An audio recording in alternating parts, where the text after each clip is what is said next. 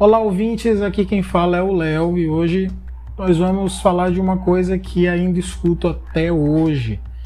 Apesar de já ter a minha profissão definida, eu ainda escuto que, olha, tá surgindo concurso aí, vamos fazer esse concurso, é bom, área tal, valor tal, salário tal, né? Benefícios. Então, esse programa de hoje eu vou falar um pouquinho sobre isso e o tema... É, tá aí, você não tem que arrumar um emprego, você não tem que fazer um concurso.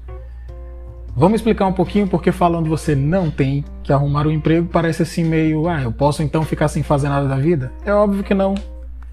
Então, vamos começar aqui. Eu nasci em oitenta e seis. Alguém mais aí dessa geração ou próximo dessa geração também sofreu pressão para fazer concurso público? Para entrar numa faculdade logo que terminasse o ensino médio, hein? No ensino médio, eu tinha um ritmo de estudo muito fraco. Vou falar aqui a grande real. Eu era preguiçoso, eu não gostava de apresentar trabalho, isso é um problema seríssimo. Como é que eu vou defender uma ideia se eu não vou na frente da turma inteira e falo para eles aquilo que eu estudei, que eu aprendi? E basicamente é isso, você estuda, aprende um determinado tema, um assunto, vai para frente da turma e descarrega aquilo ali. Só que eu nunca tive coragem, eu sempre levava um papelzinho na mão, fazia o possível para não ter mais do que três, quatro linhas para falar. Às vezes eu ficava com a famosa introdução. Na minha época a gente fazia muito isso. Então tinha a galerinha que falava o seguinte, olha, eu faço a digitação e a edição, eu cuido dessa parte. Isso era implicitamente dizer que ó, vou fazer isso aqui, mas não vou apresentar na frente. Era assim que a galera pensava nessa época. Algumas pessoas, claro, não, não quero generalizar. Pessoas como eu, que tinham essa tensão de ir na frente e falar alguma coisa, agiam assim. Né? Então era esse. O meu ritmo de estudos era muito fraco. Eu estudava para passar de ano. Eu não estudava porque eu gostava. Então, isso é muito sério, tem muita gente que não, não, não gosta daquele ambiente por algum motivo e acaba desmotivando. Os pais não têm como saber. E até hoje eu tento entender por que que certas coisas, certos sentimentos como esse, né, eu sei que eu tenho que aprender, eu sei que eu tenho que fazer alguma coisa, eu preciso estudar para alcançar alguma coisa na vida. Talvez seja simplesmente porque aquelas coisas ali que eu aprendi não eram tão interessantes da forma que eram apresentadas para mim. Mas isso é uma outra questão. Então, qual curso fazer? Terminei o ensino médio. Isso sempre foi um dilema para mim. Praticamente todos os dias alguém de casa, no terceiro ano principalmente, perguntava, já decidiu o que, que vai fazer? Ah, tá chegando o vestibular, tem que estudar. Na minha época, a gente fazia... Vocês me ajudem aí, quem estiver ouvindo, eu não me lembro, mas acho que a gente fazia uma prova todo final de, de ano, né? E assim era o vestibular, não existia Enem na minha época. A gente tinha vestibulares tradicionais, na federal ou na estadual. Existiam as faculdades particulares, mas isso é um pouquinho mais pra frente, né? Um assunto um pouquinho mais pra frente. Então tinha muito essa pressão, ó, o que, que vai fazer? Tem que entrar numa faculdade logo que terminar o ensino médio. Isso não tá errado. Claro, a gente tem que dar sequência, a gente perde o ritmo se a gente para de estudar. Hoje eu tenho plena consciência disso. Né? Mas então imagina aí, imagina alguém como eu, com um ritmo de estudos fraco, medíocre, é, passar num vestibular tradicional. Como que eu ia conseguir isso? Eu fiz cursinho na época, fazia cursinho na minha época, mas o meu ritmo de estudo no cursinho era o mesmo ritmo de estudo da escola, com uma, com uma vantagem a mais, que no cursinho não tinha prova, tinha um simulado, mas não valia nota. Então, como eu estudava para alcançar uma nota para passar de ano, talvez eu não tivesse o estímulo para estudar para o vestibular. Embora o vestibular fosse a prova, mas durante o período do cursinho o estudo não acontecia. Eu, eu, era, eu, era, eu era preguiçoso demais, né? Vamos confessar. Eu não sou o melhor exemplo para isso. Mas isso também é o assunto para outro momento. Então, e aí? Como é que eu ia passar no vestibular sendo desse jeito? Então, terminou o ensino médio, eu tinha que decidir qual era o curso que eu ia fazer, mas na minha mente eu não tinha noção do que eu queria fazer. Eu tinha alguns desejos. Um desses desejos, por exemplo, era arquitetura. Eu quero fazer arquitetura porque eu gostava de desenho. Inclusive a gente tinha essa disciplina que era geometria, se não me engano o nome era geometria, e a gente estudava essas formas geométricas. Isso me lembrava muito coisas é, de arquitetura, e por algum motivo a arquitetura ficou na minha cabeça. Eu tentei fazer esse curso, mas o fato é que eu fiz um teste vocacional. Eu conversei com primos que já estavam, no vestib... já, já estavam na faculdade na época. Eu conversei com esses primos para entender um pouquinho mais desse mercado. Eu tinha primo psicólogo que me ajudou também a, a tomar uma decisão de fazer o, o teste vocacional. Então, eu fiz o teste vocacional e me deu uma série de opções que tinham a ver com arte, teatro, música, sabe? Todas as áreas nessa linha, né? Mas eu tinha essa cobrança de que eu tinha que ter um trabalho, né? Que, que, que eu tinha que estudar e ter um trabalho padrão, né? Eu tinha que estudar e ser e, e ir pulando de nível, fazer mestrado, doutorado, pós-doutorado, chegar ao nível de doutor. Então, eu sempre fui cobrado, não necessariamente estimulado, para chegar nesse nível, né? Então, o que que eu fiz? Ia ter uma cobrança muito grande aqui na minha casa se eu chegasse e dissesse: eu vou fazer teatro, ou eu vou fazer desenho, eu vou fazer seja lá o que fosse nessa linha. Então eu peguei essa lista de cursos e lá para baixo tinha administração. E aí eu optei por fazer administração. Depois de fazer dois vestibulares, coisa que eu não falei ainda agora, fiz dois vestibulares tradicionais, não passei, então já era o segundo ano em que eu não entrava para uma universidade. Então a solução foi essa, fazer particular. E eu fiz administração. Então é aí que tudo realmente começa, né, na minha, na minha vida profissional, para o que eu faço hoje. Eu fiz administração, eu não tinha noção do, da importância, do que era, de como seria, mas eu resolvi encarar a administração. Nas aulas inaugurais, eu simplesmente me encantei pelo curso. A administração é, é lindo de ver. A, a, a questão de, de como você estruturar os seus recursos no seu, no seu trabalho, no seu negócio e até em casa, para você otimizar aquilo ali, para você, se, se é num negócio, para você gerar renda, gerar receita, ter um bom lucro. Sem a, sem a gestão, sem as técnicas de gestão, você não consegue, certo? Mas tem um porém: eu não gostava de verdade daquilo ali. Coincidentemente, no primeiro período do curso, eu já comecei a trabalhar. Eu tive contato com a empresa júnior da Universidade Estadual da minha cidade e em algumas oportunidades que eu participei, surgiu uma bem interessante e foi aí que eu comecei a fazer um dinheirinho. Um dinheirinho. Não era nenhum salário para a época, né? Mas eu nunca tinha trabalhado, então eu estava empolgado, comecei um curso esperando que nada acontecesse, mas aconteceu logo no começo. Então eu abracei a oportunidade. E por algum motivo eu me dei muito bem nessa oportunidade.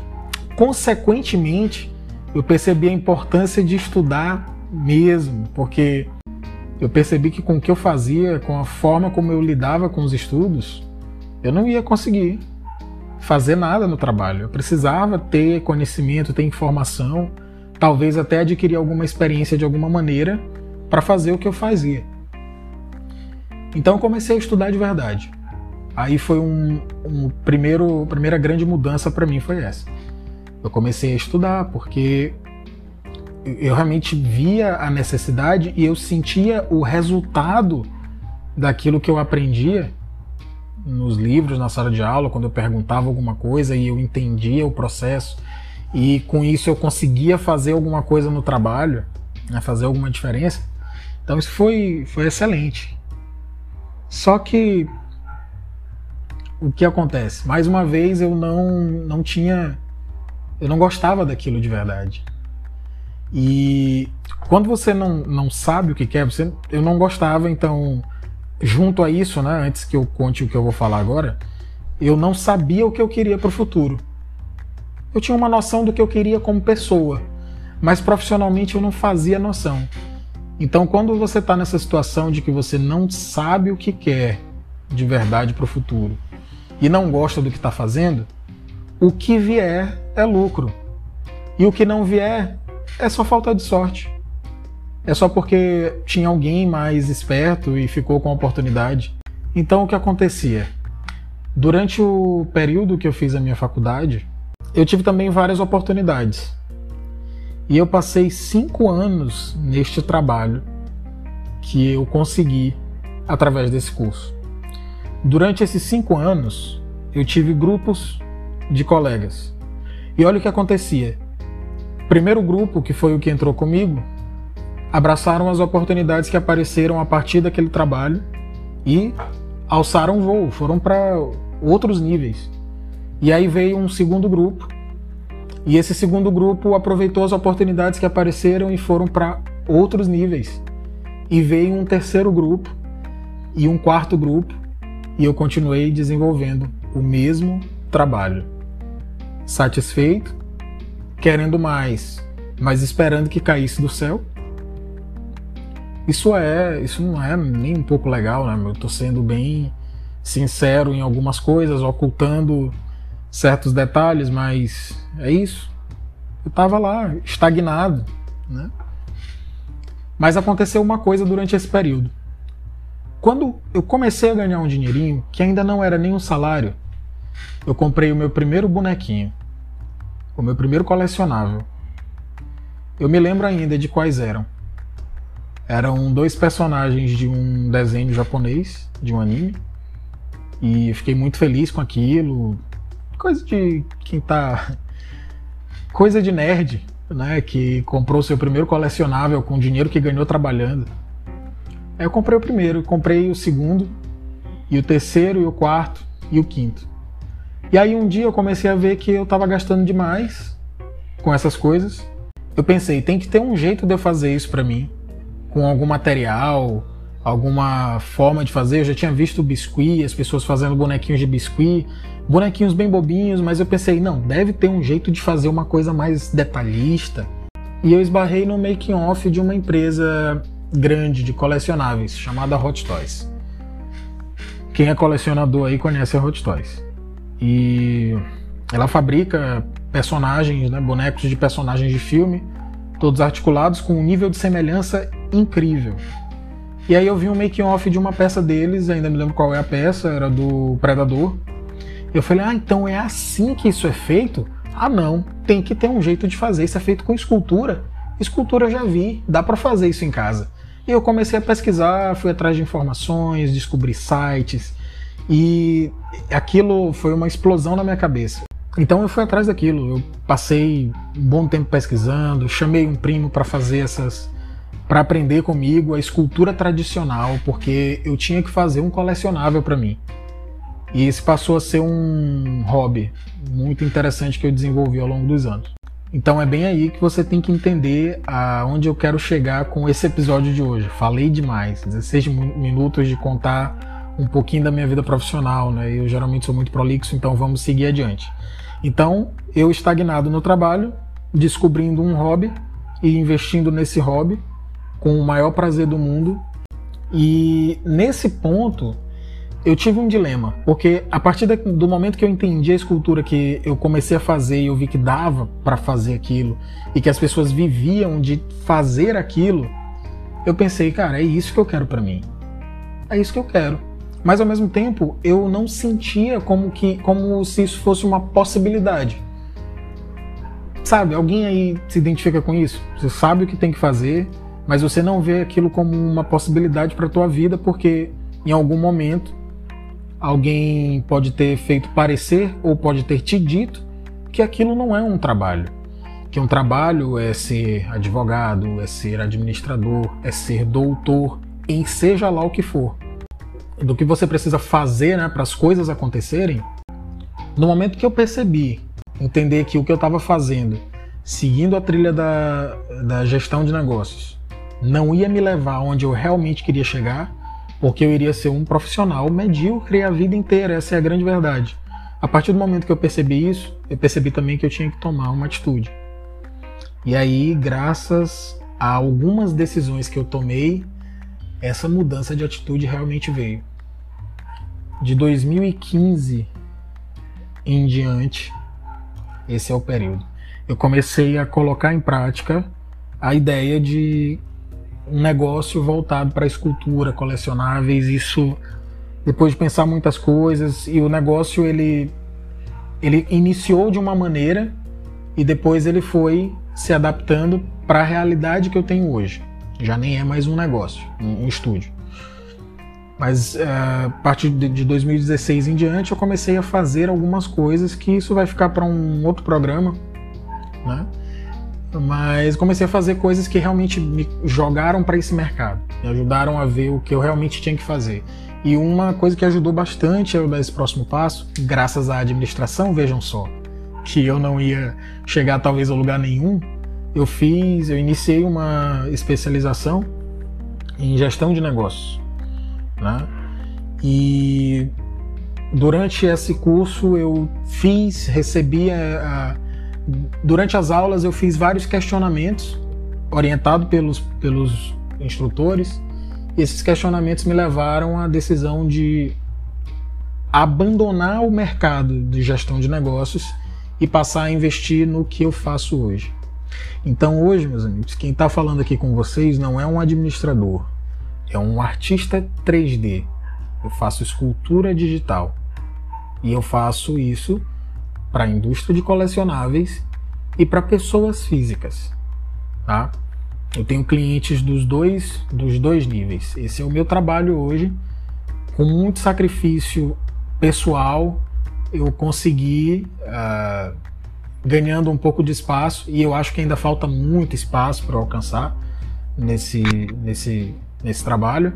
Mas aqui hoje eu estou num, num nível que eu consigo dizer que essa é a minha profissão. Se alguém me perguntar o que eu faço hoje, o que eu sou, qual é a minha área de trabalho, eu sou é, escultor digital, artista três D.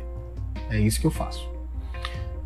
Bom, então, antes da gente finalizar, foram aqui aproximadamente dezenove, quase vinte minutos, talvez, de programa, é, tem algumas coisas que eu queria falar sobre isso. Então, o tema era arrumar um emprego, fazer um concurso. Eu tenho realmente que ter um emprego formal, carteira assinada, principalmente em tempos de hoje, né, nessa situação de pandemia que está muito difícil para alguns setores, para algumas pessoas conseguirem trabalho é, formal, né, de carteira assinada. As coisas estão bem difíceis mesmo para alguns, para alguns segmentos. Então, como é que funciona isso? Vamos, vamos deixar só um pouquinho a, a pandemia de lado, tá? E eu vou falar esses três tópicos que eu separei aqui para vocês. O primeiro deles é o seguinte: na real, todo mundo tem obrigação e a gente precisa procurar um meio de vida. Todo mundo tem obrigação. Que obrigações são essas? Todo mundo tem família, todo mundo tem despesa de casa. Mesmo quem não tem uma família grande ou mesmo quem mora sozinho tem alguma despesa. Ele vai ter em algum momento que ter um meio de sobreviver no mundo que a gente vive, né? Um mundo onde você precisa trabalhar para ter suas coisas, para comer, para sair, para viver. Então, isso tem que ser levado em consideração quando a gente toma essa decisão é, do arrumar um emprego ou não, ou trabalhar por conta própria, ou fazer um concurso. Porque, vamos pensar logicamente, se você fizer um concurso e for aprovado, vamos supor que você tenha um ritmo de estudos e faça um, um, se prepare para isso. Você passou no concurso, você está para o resto da vida com um salário garantido no final do mês. Isso é excelente, isso não está errado. Eu não optei por isso porque eu não quis optar e talvez porque eu pudesse ter essa escolha. Mas para algumas pessoas nem é uma questão de escolha, tem que ralar para passar no concurso porque é isso que vai ajudar a ele e a família dele a viver e não só sobreviver. Então você tem que pensar nisso. Todo mundo tem obrigações e as decisões que a gente vai tomar são levadas por essas obrigações também, tá? Isso é uma coisa. O outro tópico que eu separei para falar sobre isso é que não dá para esperar cair do céu. Então você tem situações seguintes. Ah, vamos supor que você já trabalhe, era o meu caso, eu já trabalhava. Então vamos pular aqui o, o tema anterior, que é de ter obrigação e de ter que procurar um meio de vida. Não, você já tem um meio de vida, está ganhando seu dinheiro, mas você está ali todos os dias acordando arrastado e ah, eu vou de novo para esse lugar, encarar essas pessoas, esse chefe, e você está saturado daquilo, mas o tempo todo você faz o quê? Exatamente a mesma coisa do dia anterior. E você vai repetir isso pelo dia seguinte e vai continuar reclamando das mesmas coisas no dia seguinte. Não dá para ser assim, não dá para esperar cair do céu. Se você quer alguma coisa, e quando eu falo cair do céu, eu estou falando até na questão é, religiosa, né? E não quero criar polêmica, mas talvez já criando. Você não pode esperar cair do céu. Nada que, vo- nada que você queira vai ser dado por alguém. Você precisa tomar uma atitude e buscar aquilo que você está querendo alcançar. Você tem, para começar, entender como é que funciona aquilo que você quer. Então, uma, um dos passos da minha trajetória foi entender como funciona trabalhar com bonecos, com estátuas. Quem é que compra isso? Como é que eu faço isso? Eu vou vender aqui na minha cidade, eu vou vender via internet também, eu consigo vender para outros países que têm talvez uma condição melhor de pagar, são mais desenvolvidos e talvez tenham uma clientela maior, receber em dólar, sei lá. Como é que funciona isso? Parte da minha trajetória foi saber como isso funcionava. Então hoje o três D é o resultado das análises e experiências que eu tive. E eu tomei muitas decisões erradas nesse processo de fazer alguma coisa, porque eu não podia também esperar cair do céu. Eu fui com as informações que eu tinha e eu tinha um pensamento fixo, que era fazer até dar certo. Eu consegui fazer com muitos sacrifícios, muitos sacrifícios. Mas enfim, então é isso, não dá para esperar cair do céu. O último tópico que eu separei é: tudo custa alguma coisa nessa vida, meu amigo. Tudo custa alguma coisa, nada é de graça. A gente vive em sociedades capitalistas. Aqui no Brasil, quem está fora do Brasil, algumas delas, é o capitalismo que movimenta isso. Então tudo que você quiser, que você não tem, e você não tem condições de fazer sozinho, você vai ter que pagar para ter. E tudo custa alguma coisa. Me desculpe a piada que vem a seguir, mas custa ou dinheiro ou carne, mas vai custar alguma coisa. E essa é uma, essa, essa é um ponto talvez muito mais crucial do que os outros dois. Na verdade, eu acho que está diretamente ligado ao primeiro tópico que eu falei, das obrigações. Tudo custa alguma coisa nessa vida: saúde, educação, moradia, alimentação. Lazer depende do que você gosta como lazer. Eu gosto de ficar na beira da praia. Se eu tiver uma bicicletinha, eu consigo chegar até a praia. Então, vou gastar minha própria energia. Se você se cuida na juventude, se você se cuida o tempo todo, você vai chegar na velhice com, uma, com um nível de saúde aceitável, eu creio. Com certeza vai ter algum medicamento que você vai ter que tomar. Às vezes você tem condições que estão atreladas à sua própria genética. E você vai perder a audição, você vai perder a visão. E tudo isso você vai precisar gastar dinheiro em algum momento. E saúde é um dos gastos mais altos que você vai ter na velhice. Tem alguns idosos que eu conheço que o salário de aposentadoria, na verdade, salário não, a aposentadoria deles paga no máximo a, a, o, o que se faz de compra de remédio durante o mês. Então olha a situação disso.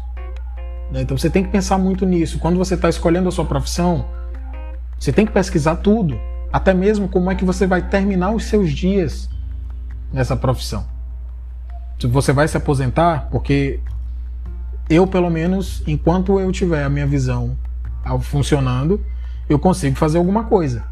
Mas, independente disso, é, vão surgir novos profissionais, cara. A galera jovem devora o que eu faço hoje em dois dias. Estou exagerando, mas sim, a galera vai aprender isso muito, muito fácil. Vai ter gente que vai superar o, o meu nível em, em pouco tempo. E eu ainda não estou no nível que eu quero. Então, Até isso é importante você pensar em relação ao trabalho. Você tem uma progressão constante na maioria dos, dos trabalhos que você tem na vida.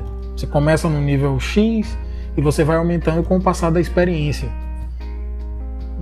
Mas enfim, voltando, é isso. Tudo custa alguma coisa. Então você tem que tomar sua decisão também pensando nisso. Você gosta de... Vamos... Vou só finalizar aqui. Você é um, um, um garoto que está terminando o ensino médio agora, ainda não trabalha, mas você tem uma vida tranquila. Você tem um iPhone de última geração porque seus pais têm condições para isso. Cara, isso é excelente, não tem nada de errado nisso. Mas a partir do momento que você tem que se sustentar, você tem que pensar o seguinte: seus pais vão continuar te dando alguma coisa? Me desculpe se tem gente mais velha escutando também, pode, pode mandar mensagem, falar sobre isso, enfim. Afinal, eu dou esses detalhes. Mas pois é, você terminou e você vai continuar comprando seu iPhone de última geração, porque custa caro. Você vai continuar fazendo isso, você tem que ver se o trabalho e o meio de vida que você vai, vai seguir dali em diante vai te proporcionar isso. É uma coisa que é essencial também para sua vida. Você pode viver sem? Pode. Ninguém precisa de um iPhone de última geração para viver.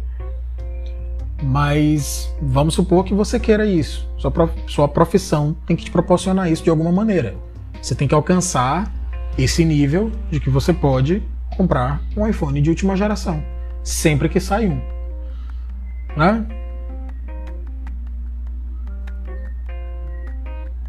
Então, por hoje é isso. E aí, alguém se identificou? Manda uma mensagem de voz pra gente no link que tá na descrição do podcast, tá? E segue o nosso Insta também, o arroba caracomumoficial. Conta pra gente o teu ponto de vista. As experiências diferentes são bem-vindas sempre, né? Uh, então, por hoje é isso e até o próximo. Tchau, tchau.